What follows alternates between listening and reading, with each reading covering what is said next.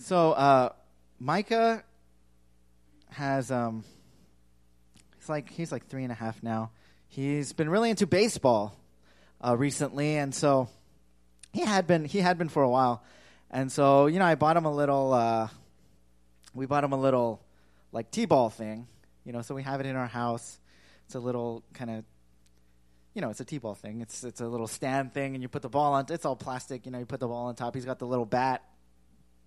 And for me, like, things like this are really exciting. I love when he kind of moves into a new thing, when I when we buy him a little hoop, you know, or we get him a little football or something, and he starts playing with it. For me, it's really exciting. Like, I love it because I love for him to grow in that way and to teach him these things. So he gets the bat, you know, and he's and there's like a little guard, so he won't, you know, so it, it helps guide him to hit the ball correctly. And obviously, you know, I put it together real fast, and And he's doing it. He's really excited, and he's doing it. And obviously, he's not hitting it, right? He's totally, he's not, it's not going correctly. You know, the bat's going all over the place. He hit Josiah in the head. You know, he's just, like, swinging it around. The ball's not moving. He's hitting the, the, the stand thing, you know, and it's just falling over. And so naturally, you know, me as a loving father, I get very frustrated. I'm like, what are you doing? Like, you're doing it wrong, you know. So, um...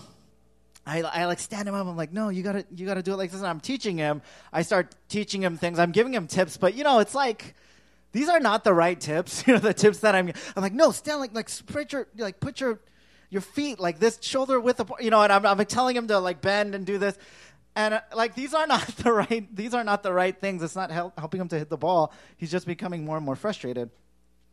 And I remembered uh, uh, when I learned these things, and I learned a lot from like my dad and my brother. My I have an older brother, and you know he was he played all the sports. And I remembered any kind of hitting thing, even golf, which I hate, but I did spend some time playing golf. Um, any time where you have some something like tennis or baseball or golf, and you're hitting a ball, um, there's one very important rule. It's really the only rule that matters, and it's keep your eye on the ball. That is that is the most important thing, right? And a lot of times what they'll teach you is just do that, and actually your body knows what it's doing, right? Like just trust your body, and if you just do that, you will hit it. It might not be perfect, you know, it may not be correct exactly, but you will hit it, right? And so I just told him, I didn't say keep your eye on the ball because he doesn't know what that means. He'll probably stick the ball up to his face like this. But I just said just just watch, just look at the ball. Right, and then do whatever you want, right? Like, like swing it however you want. Do whatever, stand wherever you want. Do whatever you want else. Just, just make sure you look at the ball and you don't look away. Right, that's all I. That's all I told him. And he was like, he was hitting better than the Dodgers, man. Like what the? He was like hitting it perfectly, right? Like every time he's like, boom, boom, right? It's just, he's like directing it. He's aiming it. Jeez, you know. Cody Bellinger, and you know, like, like learn something, you know, uh, and and I was like, oh, I remembered, you know, it made me think of this line. It's a line from Stephen Covey. Uh, the main thing is to keep the main thing the main thing. Did you guys get that? The main thing is to keep the main thing the main thing, right? And and what happens is knowing the main thing is what lets everything else fall into place. When the main thing is not the main thing, then a second thing becomes the main thing. And not only does the second thing not do the second thing or fail to be the main thing, but it no longer does the second thing that it's supposed to do. Now, why, why am I bringing this up? Because, you know, we're in a series called I Am. We're looking at the seven I Am statements of Jesus in the book of John. These are things that Jesus says to identify who he is. Right? And this is very important. And if you're a believer, this is crucially important for us because the main thing is Jesus. We joked about this at Bible study the other day, but you know, every problem is, is not enough Jesus. You know, every solution is Jesus. Every application is more Jesus, right? And and that's like, on a, on a very basic level, that is actually true for us as believers. So what we are trying to do, you know, in this series is discover who Jesus is Because more than what we want oftentimes is like, oh, well, you know, five steps to this. How do I have a, you know, we're doing a, a premarital class, right? Like, how do I have a perfect marriage? You know, what are the what are the steps, right? How do I love my work? How do I become a better, you know, such and such, a better daughter or a better friend? What's how do I mentor people? How do I disciple? How do I evangelize? Give me the steps, right? Give me the tutorial. Give me the formula. And th- none of those things are bad, but those things aren't the main thing. The main thing is Jesus. We want to keep the main thing the main thing. Keep our eyes on, not the ball, but on Jesus. So we've been looking at who is Jesus. And just to remind you, the past couple weeks, we looked at uh, John six. He's the bread of life. You remember he said, do not work, do not labor for the food that perishes, but the, for the food that endures to eternal life. Believing on Jesus, feeding on Jesus, right? We talked about the word, and uh, last week we looked at the light of, he says he's the light of the world from John eight twelve, the true light, right? He's, he's the light of the world. Whoever walks with him will not walk in darkness, but will have the light of life. He's the true light that reveals righteousness and sin, truth and error, right and wrong. He's the only light that reveals that. And, and what we're going to look at today is we're actually combining statements three and four. He says he is the door and the good shepherd. These two things are part of the same passage. So we're going to be looking at them together. And we're going to see, what does this reveal about Jesus, who Jesus is? What does that mean for our lives? And so let's go ahead and um, open our Bibles to John, John chapter ten. And we're going to start in verse one. John chapter ten. We will read from verse one through verse twenty-one. And this is God's word. And it says, truly, truly, I say to you, he who does not enter the sheepfold by the door, but climbs in by another way, that man is a thief and a robber. But he who enters by the door is the shepherd of the sheep. To him the gatekeeper opens. The sheep hear his voice, and he calls his own sheep by name, and leads them out. When he has brought out all his own, he goes before them, and the sheep follow him, for they know his voice. A stranger they will not follow, but they will flee from him, for they do not know the voice of strangers. Now let's pause right here for a second. Um, Jesus is, uh, he's referring to this, he's using this imagery, right, of sheep and shepherds. Now this is an, an, an Uh, this is a metaphor that's used uh, throughout various passages of Scripture, particularly in the Old Testament. God refers to the leaders of Israel as shepherds, right? The the religious leaders, they are they are uh, referred to as shepherds. And often the way that this is used, like if you look in certain passages, Ezekiel thirty-four, Isaiah fifty-six, Jeremiah twenty-three, it talks about the leaders of Israel being failing shepherds. So that they are not doing what they are supposed to do. They are, you know, for example, in Ezekiel thirty-four, he accuses, God accuses the leaders of Israel um, as scattering the flock. So they're bad shepherds. They're scattering the flock instead of, you know, kind of leading them and guiding them. They're just letting them go wild, not feeding them, leaving them as prey to be fed upon by wild beasts. So other people come and kind of prey on them. And so Jesus is... Uh, referring to, it's kind of a veiled reference to the leaders of Israel at this time, in Jesus' time, and he is saying that they are really, they are not good shepherds, that they are, you know, thieves and robbers. They come in not the appropriate way, and the people do not listen to them. And then he's going to go on, verse six. This is verse six. Let's read on. It says, this figure of speech Jesus used with them, but they did not understand what he was saying to them. So they didn't understand this metaphor, so Jesus is going to clarify. So Jesus again said to them, truly, truly, I say to you, I am the door of the sheep. So there's that first I am. All who came before me are thieves and robbers, but the sheep did not listen to them. I am the door. If anyone enters by me, he will be saved and go in and out and find pasture. The thief comes only to steal and kill and destroy. I came that they may have life and have it abundantly. And so he clarifies. He says, I'm the door. I'm the only way, the only right way, the only legitimate way for uh, you know, the, the sheep to come in and out. Right? And interestingly, he says, all who came before me are thieves and robbers. So all the other people, in fact, ev- everyone else besides me, everyone else who claims to be a leader, everyone else who claims to know the right way, everyone else who claims to, to have the door to life, they're all thieves and robbers. I'm the only true door. I'm the only right way. Right? And, and this is really the point of the, the image of the door, that Jesus is the only way that leads to life. He's the only door to life. Uh, so uh, imagine this for a second. You, you know, you just suddenly wake up and you're like in a, you're in a room. You're trapped.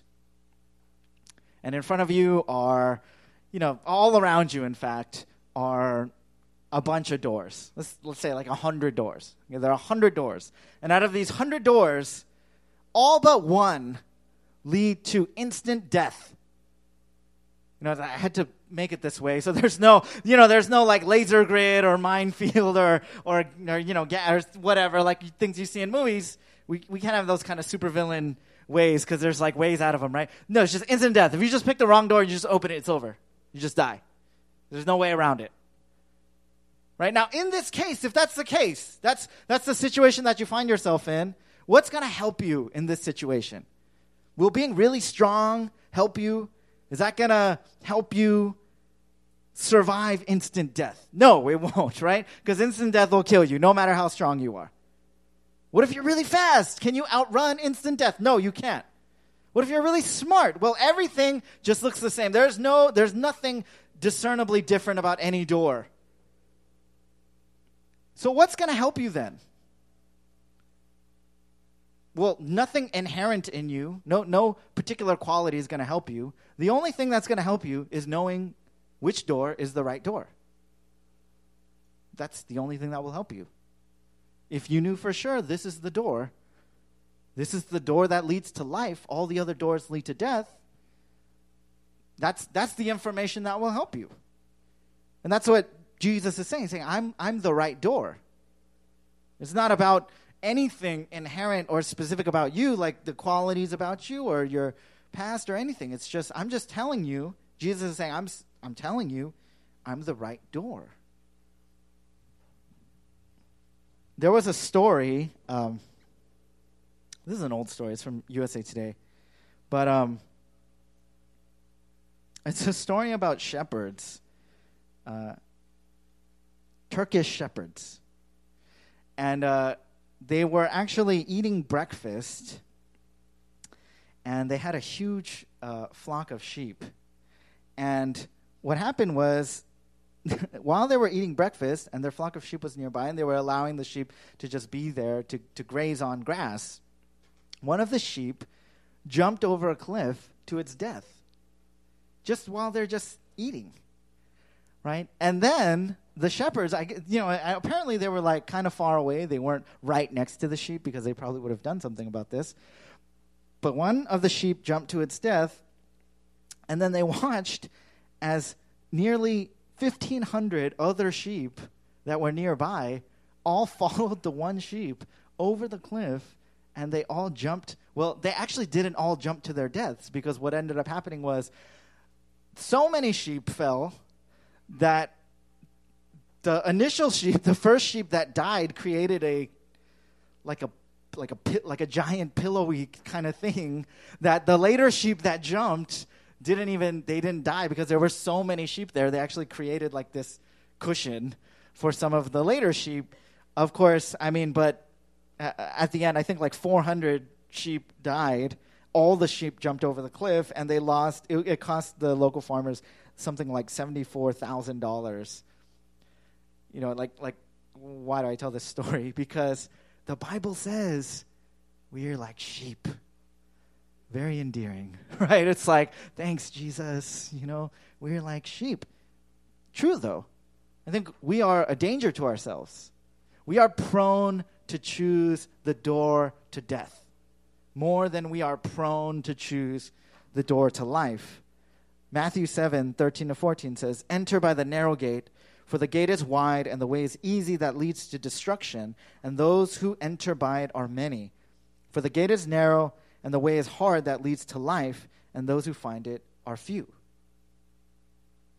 If there's a big road that a bunch of people are on and that road leads to destruction, then why do people keep using that road? Right? Like, doesn't that not make sense?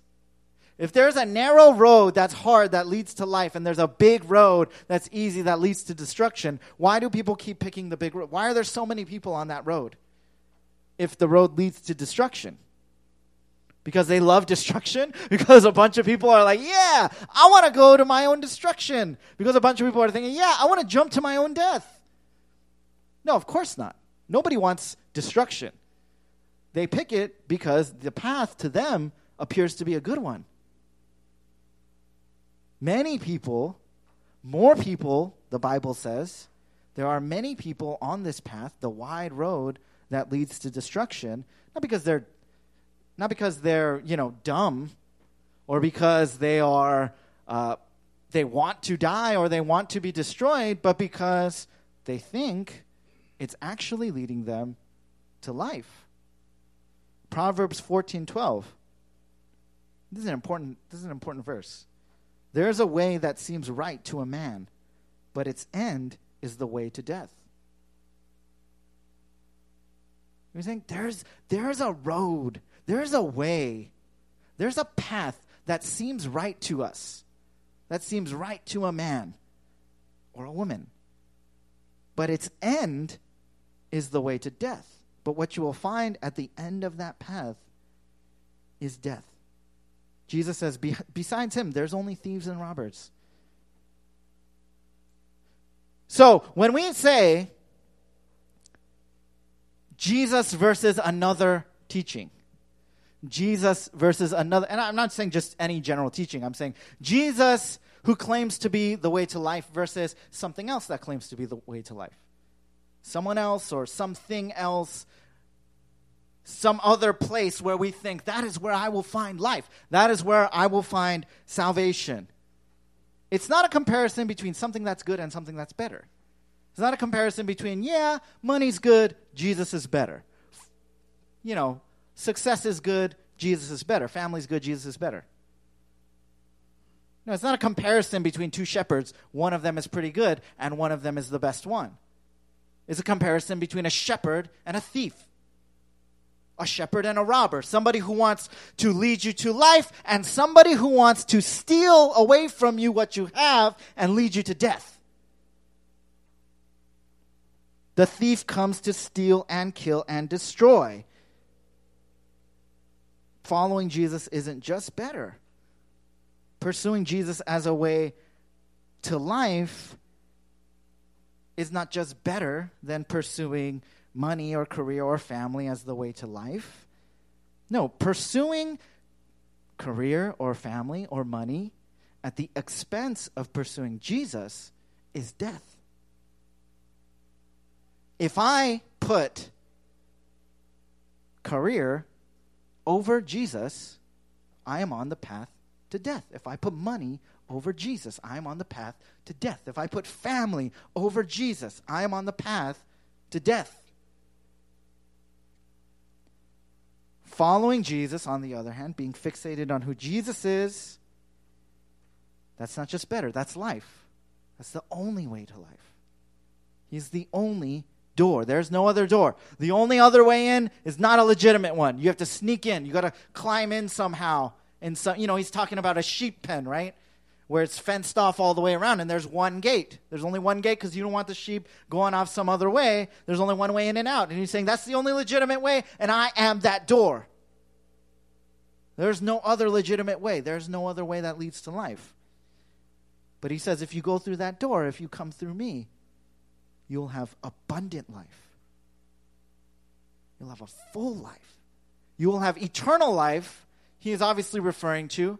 But I think what we do with eternal life is we talk about heaven and, and hell. You know, it's kind of like that salvific eternity. There is something that I'll know one day. You know, one day I'm going to die, right? My body's going to die, but my soul will either go to heaven or go to hell. And we think that's what eternal life refers to. No, N- not alone. I mean, of course, it does refer to that, but not alone. Where you will be for all of eternity will profoundly affect what you do right now today. If you will be with God for eternity. So you can't think, I'm going to be worshiping God for eternity, for all of time. But I don't want to do that today. Right? Like, I'm going to spend all my time glorifying God. I'm going to see him in his beauty and his majesty. But, you know, if, if that's your end, if that's your goal, if that's where you want to be forever, uh, it's certainly going to change what you think about today. It's certainly going to change what you think your purpose is today. And to know that, to, to know I am, I am going to be with him forever. Yeah, I'm I'm one of those sheep. I do know his voice. That will change everything about what you think about today. You will know abundant life. Now he goes on. The, first he, he says, I'm the door, right? I'm the only way. And then he goes on and he says, I am the good shepherd. Verse eleven, I am the good shepherd. The good shepherd lays down his life for the sheep. He who is a hired hand and not a shepherd, who does not own the sheep, sees the wolf coming and leaves the sheep and flees, and the wolf snatches them and scatters them. He flees because he's a hired hand and cares nothing for the sheep. I am the good shepherd. I know my own, and my own know me, just as the Father knows me, and I know the Father, and I lay down my life for the sheep. Jesus is the only way. Jesus is the only way to life. Jesus is the only one who can guarantee our safety.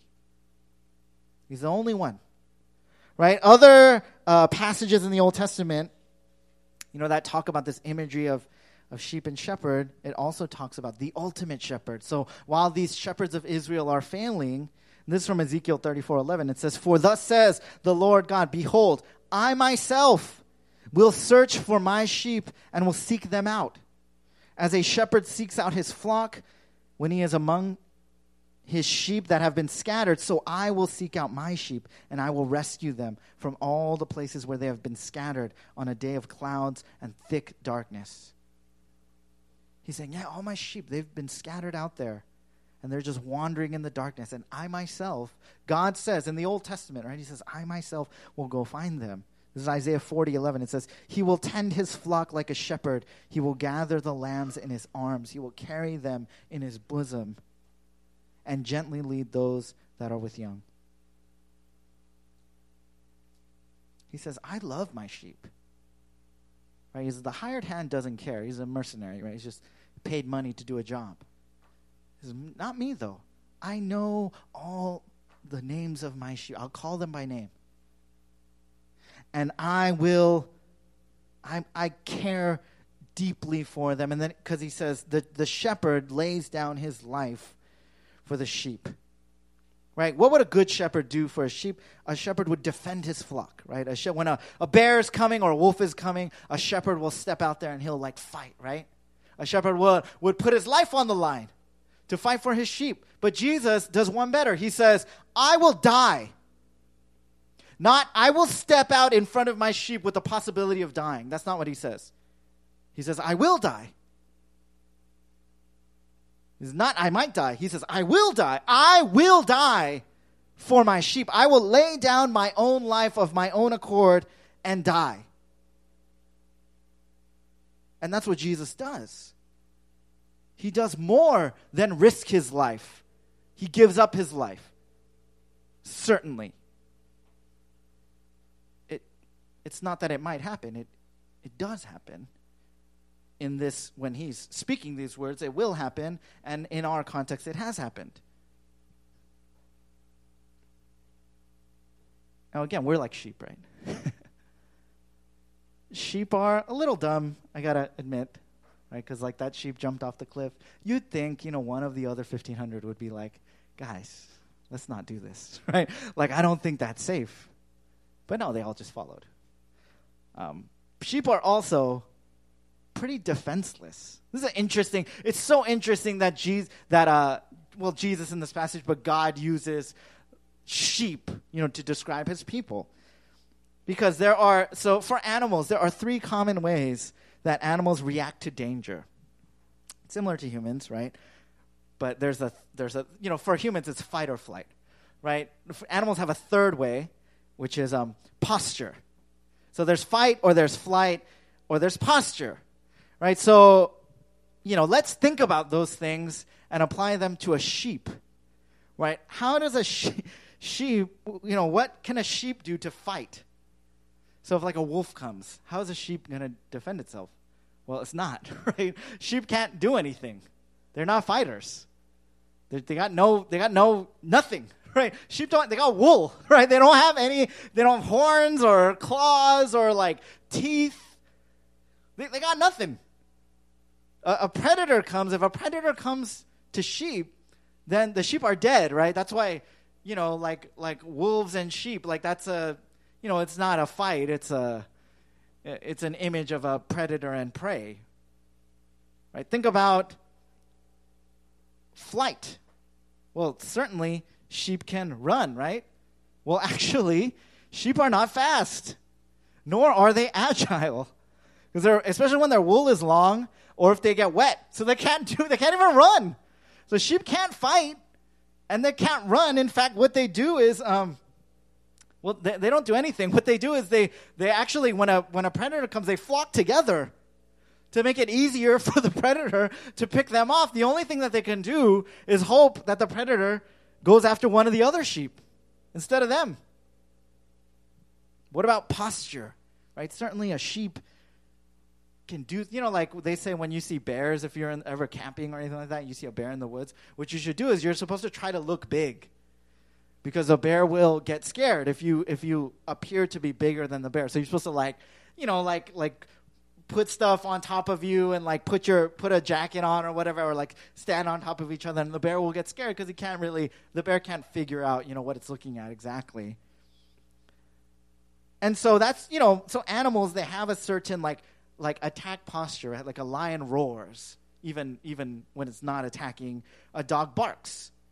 Right, even a or a, a rattlesnake like shakes its rattle, and that scares off predators. Um, even cats, right? Cats seem very domesticated to us, but even cats will like arch their backs and like hiss. They'll, you know, they'll they'll do that thing, right? But sheep, you know what sheep do? Go bah. That's it. They got nothing. They don't even have a roar. They don't even have a scary noise that they can do to make a predator go away. They can't stand up on their hind legs. They're just down. They're slow. They're not agile. They group together and they make it easier. They're like the best food. They're the best prey. They can do nothing to defend themselves. This is, this is what God said. This is you. Right? Jesus says, oh, my dumb, defenseless little sheep, this is who you are.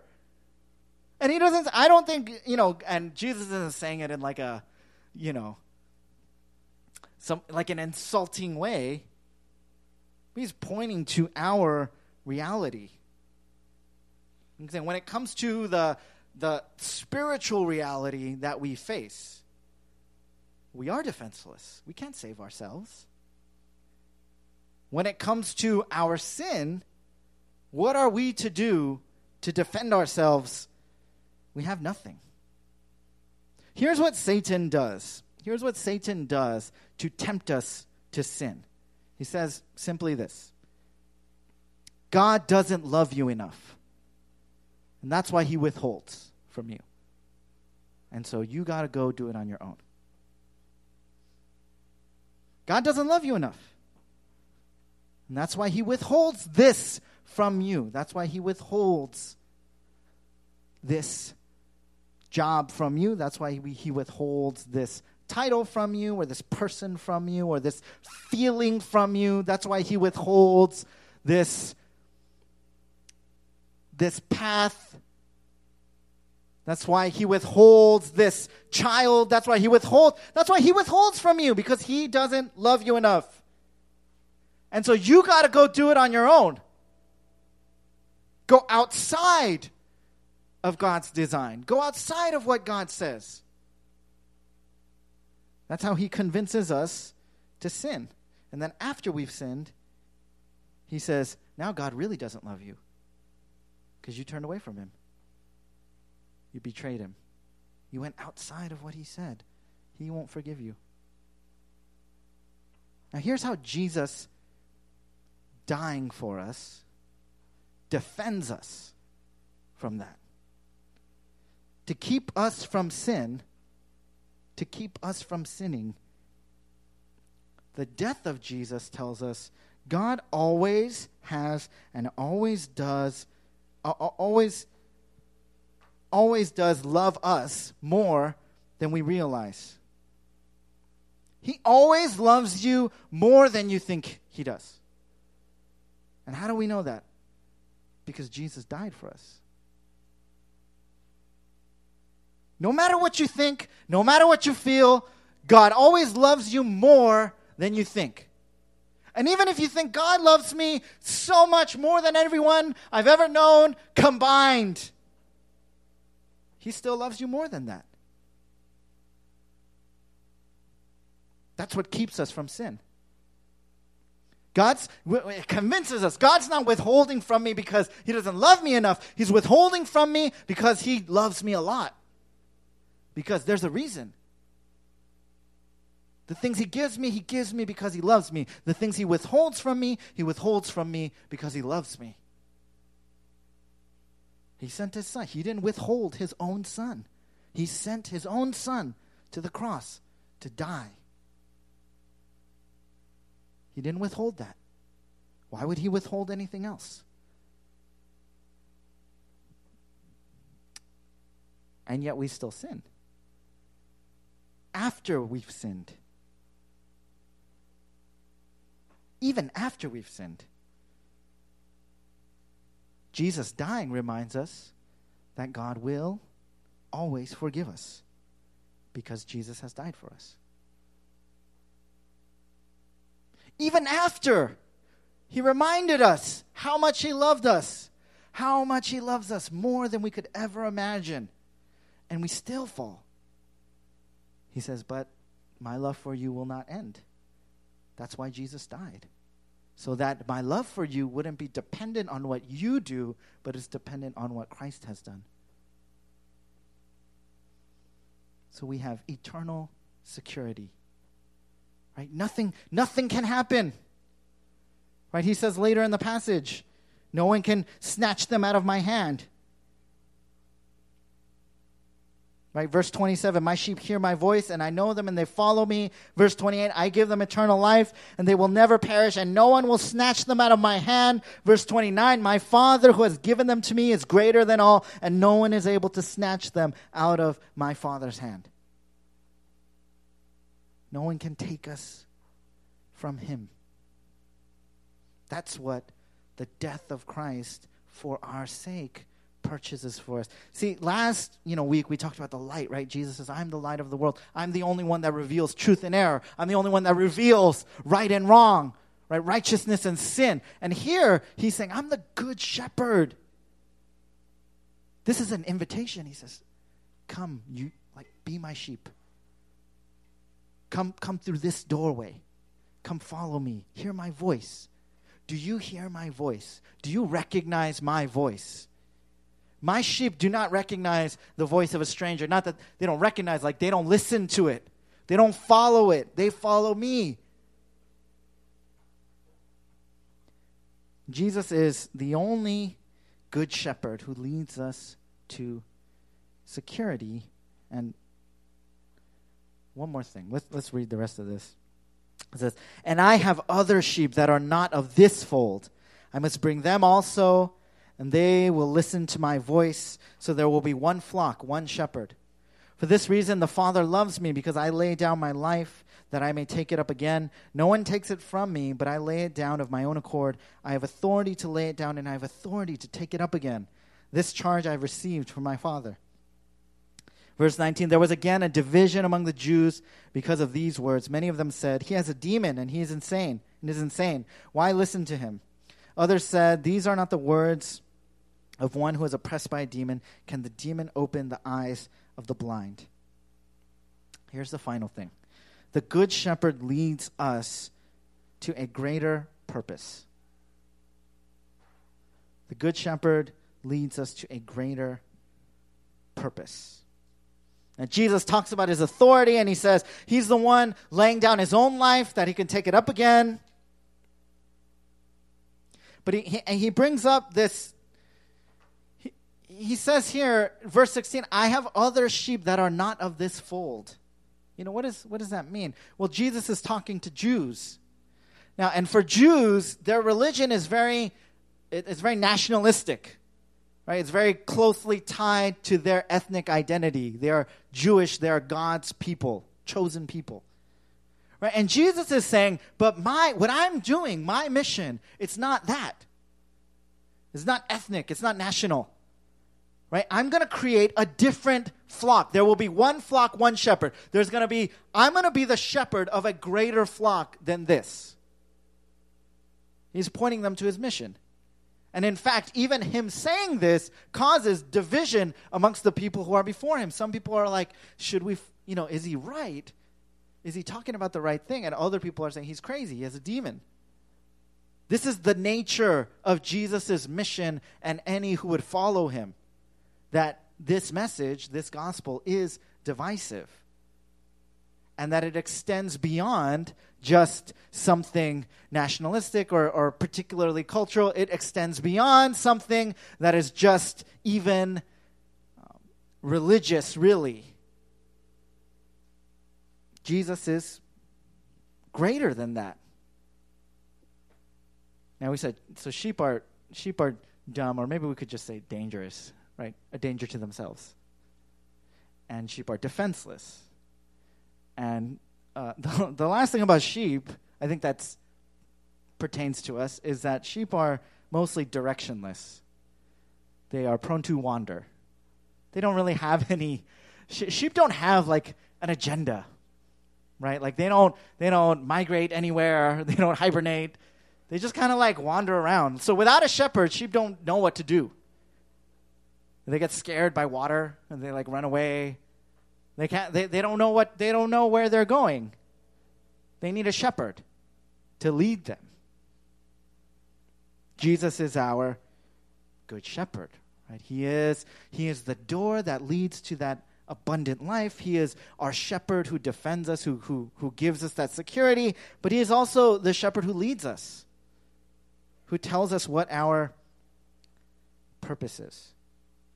Okay. Let me. Let me. I'll say these two applications in closing. Here's the first thing. Put your trust in Christ as the only true door to life. Put your trust in Christ as the only true door to life. His is the only message that can speak life into people, into us, into anyone. Jesus is the way to life, and there is no other. Only his life is great enough to impute righteousness to us. Only his death is costly enough to purchase forgiveness for us. Only his resurrection is powerful enough to ensure hope in us. He is the door to life. That's my first application. Here's the second one, and I'm going to talk about this a little more. Follow Christ as your only true shepherd. Follow Christ as your only true shepherd. And I want to just, here's what I want to say. Because sometimes we have this feeling, like we get bored with Christianity. Is this, is this true? Do you ever feel like, you know, ah, uh, like why we do it? You know, we, so there are certain phrases we use like all the time, right? Like I'm going through the motions. I'm just going through the thing. Like I don't have, I don't, something's missing. Like it's not there anymore. There might have been a time where it was like something was happening, where I felt like this was really life-altering and transformative, but you know, we we find these places, these spaces in our lives where it becomes, it can become very, like it feels like it's not that anymore. Like something is lacking. Conviction is lacking. There's no challenge.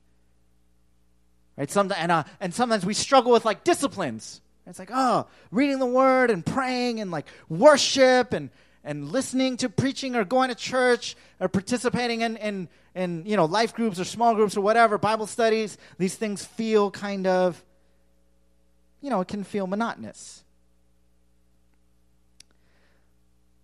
But I started playing sports kind of later in life. You know, I shared earlier, my brother, he played sports all the time. Since like he was really young, I think around when I was growing up, my dad was like really busy with work, so I kind of didn't, I didn't participate in a lot, and I was like really shy when I was a kid, so I didn't really do any of those things. The end of high school, I, I played sports a little bit, and um, and then I really got into like, oh, it's like I wanted to be to be a lot better. Like I played volleyball in high school, and um, you know what? Like I'd never been, I had never done anything like that before, like organized sports, ever. Before that, I never did like any little league or anything. So this was like the first time. And so, you know, you do a lot of things. You go to practice and you do these drills and stuff. I remember later and later in life, I like I wanted to be a lot better at basketball. So I would like, when I was in college, I would go in the morning, I would just go to the gym and I would just shoot around, right? Just by myself. Or I would go with one of my roommates. We'd just go and I'd just shoot like hundreds of, of, of jumpers. That's how I developed my jumper. Right? I just would go and I would just shoot over and over and over again. Now, the thing is, right, and I loved it at the beginning. Even like volleyball practice, I loved it, you know, because I had never done this before. And I was part of a team, and I like I would I would practice all this stuff. You know, I'd get hidden lines. I'd just like hit. I loved it. But after a while, it got boring. I didn't care about practice. Do you know what I cared about? I cared about game day, right? I wanted to play in the game. And I and I played, you know. And when I, every time I played in a game, it got me pumped up for practice. It made me think, yeah, I'm gonna I go back. To, I'm gonna work on this. I'm gonna get better at this. You know, I'm gonna be better at setting. Like I want to be in the right position. I would like study notes. I'd be like, oh yeah, where am I supposed to be in this like in this scenario in this situation? You know, ball's over here. Okay, then I have to come back. I'm I have the back here, or I'm covering my hitter here, or I gotta go. I'm digging right here. It's like, oh, I gotta come up and block. Like I would I would study those things. I got really into, when I played basketball more, I got really into like watching sports more. I watched N B A. When I played turkey bowl for church, I started watching football. I never watched football before that. I didn't understand what's happening. If you don't want, if you don't, you know, if you don't like know football, then you probably watch and you're like, I don't, I don't know what's going on. Right? But there's so much happening. It's very intricate. Like this guy's blocking in a certain way. He's creating this hole. It's like, it's like a, you know, a foot wide hole, but it's like big enough for the running back to get through. And then he's doing it. And guys are blocking downfield. And like, if you don't play, then you don't understand any of that, right?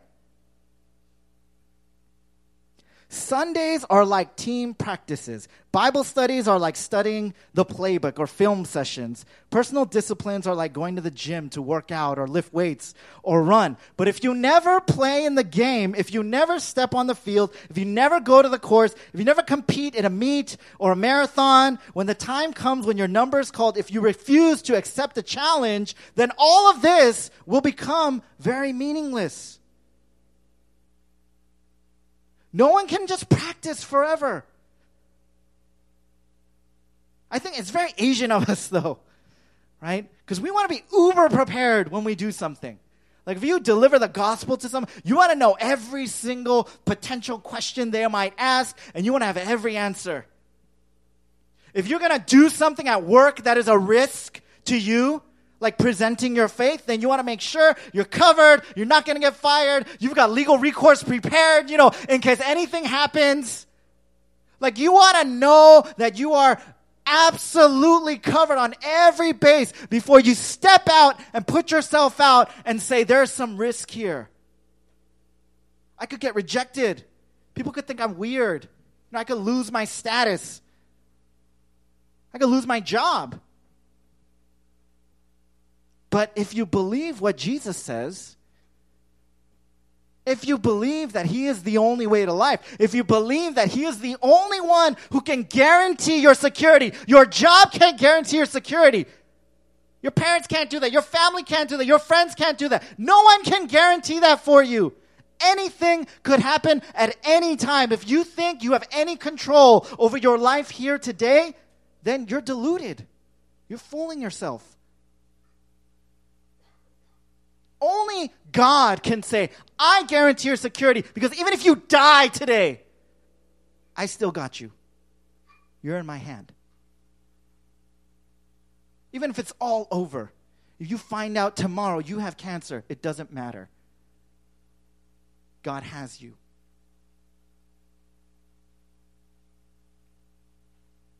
If you believe that,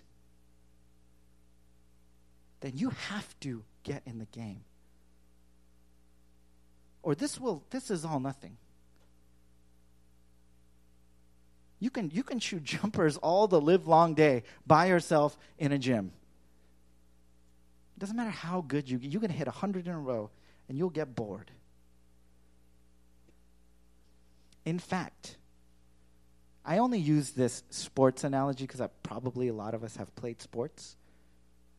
But a, a more apt analogy is war. Sundays are like drills. Bible studies are like, like, like, you know, military history. Retreats are like boot camps. The point is to be equipped for battle. But a soldier who never goes to war, a soldier who prepares for wartime but never steps foot on the battlefield. And I'm talking about like you prepare like it's wartime. If you prepare like it's wartime, but you never go to battle, you go crazy. The difference is the war that we are part of is meant to be deceptive. Satan doesn't want you to think there is a war. He wants you to think nothing is very urgent. Nothing's happening out there. Just live your life and don't worry about all this other stuff. Contrastingly, if you if you seek to listen to Jesus' voice because you want to obey it, because you want to obey him, because you think, you know what, he is the only, he's the only real shepherd. He's the only one who can truly lead me. He won't tell you to simply keep doing what you're doing. He won't say, don't change anything about your life. He won't say, be safe, don't take risks. Rather, you will learn to discern his voice as he says, if you follow me, I'll keep you safe, no matter the risk. If you follow me, I will lead you into danger, yet you will be one hundred percent secure. You will feel less in control, but you will be more at home. And no matter where you find yourself, there will be no doubt as to the reason that you're there, for that is where the Good Shepherd has led you. And he will never lead us astray. Let's pray.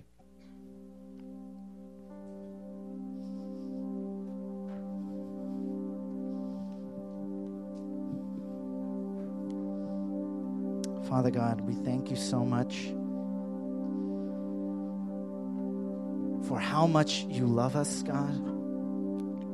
Jesus, thank you for providing us an invitation to you, the only way to life. Thank you for reminding us today, Jesus, that there is no other but you. All others are thieves and robbers, God. All others desire to, to kill and destroy. But you, Jesus, you want to lead us to life and life abundant.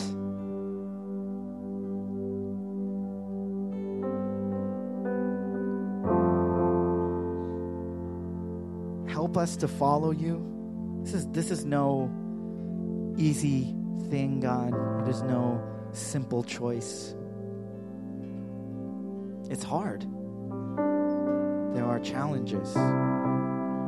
There are risks. There are fears. There are doubts.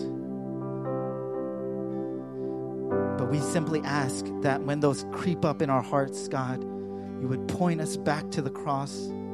You remind us that there is nothing that you withhold from us because you do not love us enough, God. You love us too much, more than we could ever know.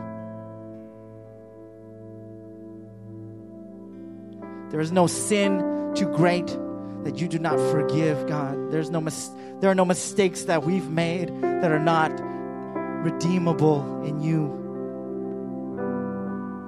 In fact, it all rolls into one story that is for your glory. Help us, God, to discover that and to share that and to be a people that does not live on practice, God.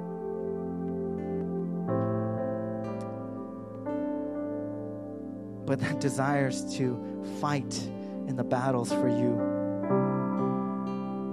We thank you for your love and even the opportunity, God. We pray for courage and strength and grace. In Jesus' name we pray.